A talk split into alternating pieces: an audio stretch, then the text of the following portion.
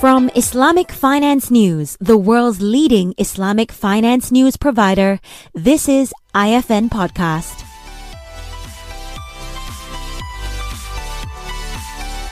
Hi everyone, I am Nessreen, the news editor at Islamic Finance News, and you are listening to the IFN Podcast. In this episode with me today is Asad Qayyum, managing partner at Omani law firm MAQ Legal with a focus on all sectors and especially in the capital markets. Thank you so much for joining us today, Asad. Thank you, Nessreen. It's a pleasure to be here. So Oman's Islamic finance industry seems to have had a good year or a few good years even. Um, there have been some updated regulations, some new products in the market, and there are some more in the pipeline from the regulators and the industry players. It's a very interesting market and everyone is looking at Oman. Maybe you could talk to us about um, one of these new um, initiatives. Uh, I understand that the government uh, recently held a Sharia compliant liability management exercise. Maybe you could talk to us about the structure, how it was implemented, uh, the relevance uh, uh for the is- Islamic finance market, and so on. Sure. Um, thank you, Nessreen. Yeah, I mean, uh, j- just on your initial comment, the, what I'd say is Islamic finance had has a fantastic uh, growth story in Oman. It's just completed uh, a decade um, for, since its formal introduction, and it just keeps going from strength to strength. And one of the reasons behind that is the regulators, the government's support and backing to make sure that um, it continues that trajectory. So one of the initiatives for using one of the Islamic finance tools, essentially that the government uh, recently undertook, is as you mentioned, it's a liability management exercise. So um, the main purpose behind liability management, uh, just for the listeners, is to reduce the government's debt levels, essentially, and generate cost savings in terms of profit and interest payments that the government has to make under bonds or sukuk and essentially smoothen the maturity curve or profile of the government. And it has a knock on effect that these are all the key metrics that rating agencies look at as well, which then translates into upgrades in ratings. And as a result of all the initiatives that have been taken by the government recently, Fitch um, all the rating agencies have been periodically upgrading Oman. Fitch recently upgraded Oman to, I believe it's double B positive in September this year with a stable outlook. So in terms of um, the liability management exercise, this is the second time that Oman has done it. Uh, but there is something different in this one. So the first one was last year in June, where the government essentially decided to buy back 701 million USD of debt across euro bonds. And what that resulted in last year, it is estimated uh, is at about 230 million US dollars cost savings for the government just by buying the debt earlier and not having to pay those profit payments. This time around, what's different is that apart from the euro bonds and the conventional bonds, the government went ahead and made an offer to buy back um, one of its sukuk issuances as well ahead of the maturity. This was the, I believe it was the US dollar 2 billion sukuk issuance, which is due to mature next year. And in addition to that, they also said that they'll buy back other bonds as well. And where this has um, ended up is that the government has essentially bought back about 180 million of sukuk ahead of maturity and about 550 million US dollars worth of bonds, conventional, ahead of maturity as well. And I think this is going to translate into a similar um, cost saving for the government in terms of profit and interest payments. The benefit of this obviously is for, for everyone to understand that why does a government do that? It basically takes, eases pressure on the government on payments and it can basically allocate funds moving forward more readily to the development of other projects, which in turn will help Oman's drive for diversification.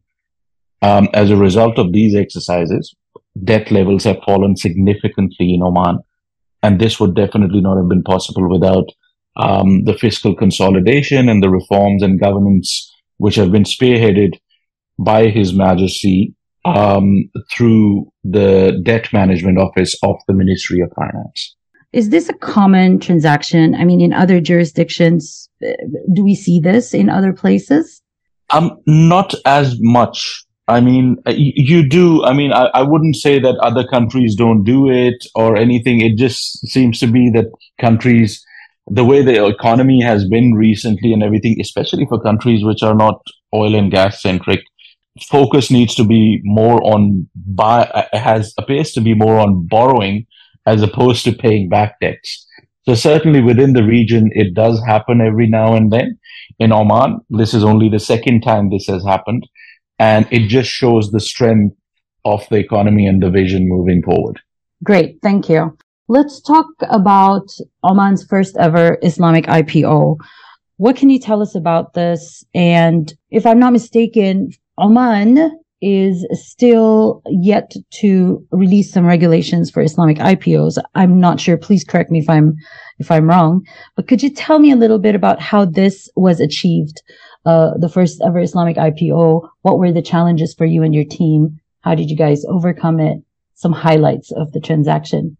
Sure. Um, you, you, well, I'll take your second question first. Um, you're absolutely right. There are no regulations which give, govern Sharia compliant IPOs. There are extensive regulations around IPOs, but nothing that basically dictates what constitutes a Sharia compliant IPO.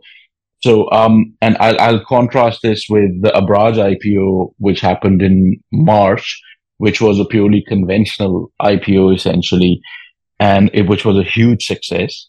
And on the back of this, now um, the OQ, which is a, which is a company owned by the Oman Investment Authority, the sovereign wealth fund of Oman, is now undertaking its privatization drive to the next stage, and it's divesting about 49% of its shareholding in uh, one of its other premier assets, which is a gas transportation company, OQ Gas Networks. Um, I will be a little bit careful on what I say because this transaction is currently live. Um, yesterday, uh, I believe on the 5th, the retail subscription period uh, closed, and there's still a couple of days left for the institutional um, subscription period to within which it's accepting orders, and then it will close. And then, from a timing perspective, what we're looking at is by the by the end of next week, pricing would have been announced. And then by the middle to end of this month, listing would have taken place. So um, a lot of the information I will share is public information because the prospectus is out there for everyone to review. Um, our role um, as MAQ Legal, we had advised on the Abraj IPO as sole Oman Law Counsel, and in this transaction, we're advising as um, Oman Law Counsel um, or to the joint global coordinators, uh, essentially the banks um, who are uh, structuring and advising on this IPO.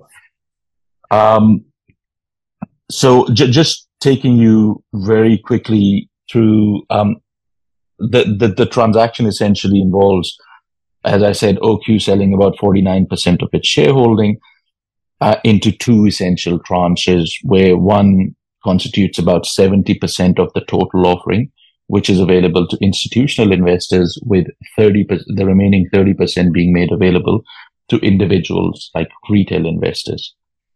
Um, the reason that this IPO um, is very relevant to our discussion again to IFN is that this IPO is the first major equity transaction in Oman, which is Sharia compliant.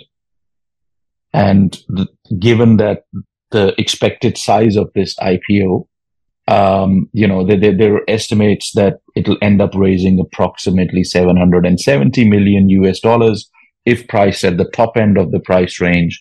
Then having a look at that, this company will easily um, become the largest issuer on the Muscat uh, Stock Exchange Sharia Index. So, um, in terms of Sharia compliant, what the prospectus provides is that it includes a pronouncement from Sharia Review Bureau, uh, which confirms that based on the circumstances and the facts put before the Review Bureau, Bureau on the date of the prospectus, they found that the offering is compliant with Sharia standards as set out by AAOIFI. So, uh, and the important thing to note is that it is AAOIFI standards which are adopted in Oman as well. So it's that fatwa essentially which um, sets out the fact that this is a Sharia compliant IPO. While there may not be any specific regulations around Islamic IPOs, but given that Oman adopts AAOIFI standards and we have a fatwa which has been given as per AAOIFI standards, that's what makes this um, IPO Sharia compliant. Now, before listing happens, there will be an independent assessment undertaken by the Muscat Stock Exchange as well in terms of this, uh, whether the fatwa qualifies and whether, you know, it's sufficient for Sharia compliant purposes. And we do expect that that will go through. And uh, by the end of this month, we will have the, the largest IPO um, in Oman, which is Sharia compliant. Okay, well, um, I'm going to bring us back a little bit to the uh, Sukuk market once more. Uh, I want to talk about the Energy Development Oman's Sukuk that was a success and that MAQ Legal was also a part of. Given that EDO has a special focus on renewable energy according to um, you know their their mission and their vision, I was wondering it would if it would have been good for them or it, if it would be good for them to issue a green or sustainable sukuk. What do you think about a possible green sukuk coming out of EDO? Um, would you do you think that the green or sustainable sukuk framework that everyone is waiting for is going to be released anytime soon? And do you think that that would be a factor? Um, yeah, I mean, um, so j- just commenting on the EDO sukuk, I, I know you guys have covered this as well extensively it's been a huge success for EDO, where it established its Sukuk issuance program and undertook the debut issuance. And I believe it was five times oversubscribed now for a Sukuk issuance of $1 billion um, size and being your debut issuance.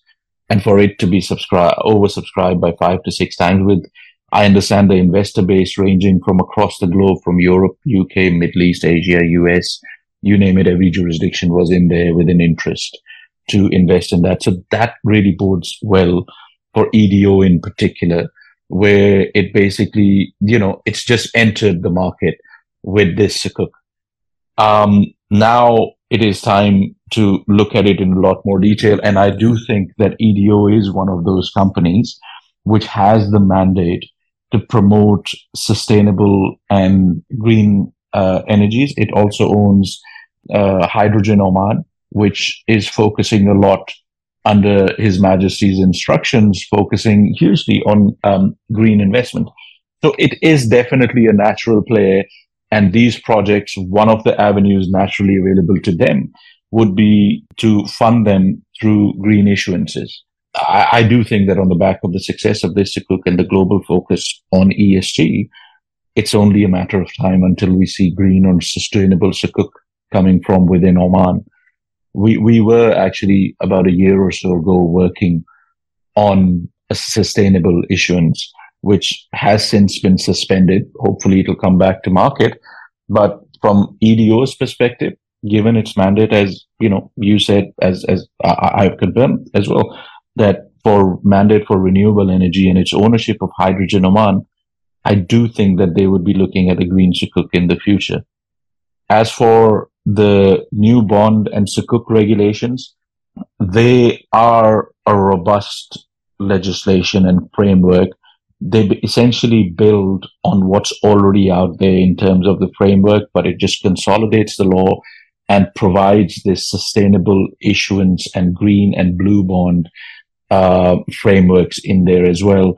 Uh, there is a responsible investment bond and sukuk issuance framework in there as well we are expecting it, we, we were expecting it to be issued a bit earlier. We do expect that it'll come to market before the end of the year. Um, once you build that framework, it does provide a lot of investor confidence. And for companies as well who are seeking to undertake these kind of issuances, they are able to see and be better informed as to what the requirements are and the criteria they will have to meet for these issuances. So certainly in response to your question, with this framework being there, it will only encourage these kind of issuances and uh, facilitate them. Until then, the we, we are very fortunate that we have a fantastic regulator here in Oman Capital Markets Authority. We were issuing sukuk before even the sukuk regulations had come out. So they understand the needs of the market. Until then, if anyone wanted to take a green sukuk or a blue sukuk to market, I'm sure the CMA would facilitate that. But once these regulations are out, it will only help and um, spur investor confidence and interest from issuers as well.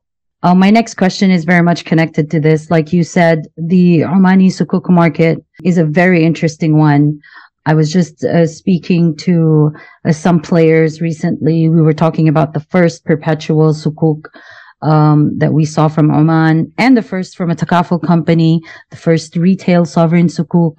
It sounds like the market itself is very open to new products, innovation, and so on. I wanted to ask if you could maybe share some of your insights on the sukuk market, maybe what you think we can expect in terms of trends and opportunities from the Omani sukuk market, and perhaps what you yourself would like to see more of. Yeah, I mean, um, I think you hit the nail on the head in terms of my wish list. What I would really like to see, and I do see this coming, is innovation, because um, we will continue to see sukuk from Oman. I mean, that definitely is going to be happening in the coming year. Uh, we are currently working on, I believe, I, I think about four issuances, um, you know, local and international. A few of these should be innovated in terms of innovative in terms of the structures, which are going to move away from the conventional ijara structure, which has been used over the past few years. And the, the intent is obviously innovation also comes from the kind of assets that you have sometimes and the timeline you're working towards. Sometimes it's always easier just to go uh, with an ijara sukuk uh, because it's tried and tested. But then we do have clients who have varied assets which are to be used for the sukuk issuances, which enable us to structure it in a more innovative way one of these things, as we've just discussed, is also, um, you know, uh, on the horizon, the issuance of green or sustainable sukuk. Uh, we've been waiting for these regulations, but as these come out and a lot of the green hydrogen and sustainable investment projects take off, which is a huge focus in Oman right now, um, the buzzword, the keyword, which they're coming good on as well in terms of green hydrogen projects and everything and putting out these concessions to tender it's only natural that one of the major avenues of funding for these would be Sukuk. So, um, I mean, in, in summary, we should expect to see more Sukuk next year, which in my view should be interesting in terms of new structures and the types of issuances uh, that will come to market. Excellent. Well, uh, that's our time. Asad, thank you again so much for being here with us today. It's my pleasure. Thank you very much. Thank you for listening. For more discussions on the Islamic finance industry, log on to www.islamicfinancenews.com. You can also listen to IFN podcast on your favorite platforms, including iTunes and Spotify.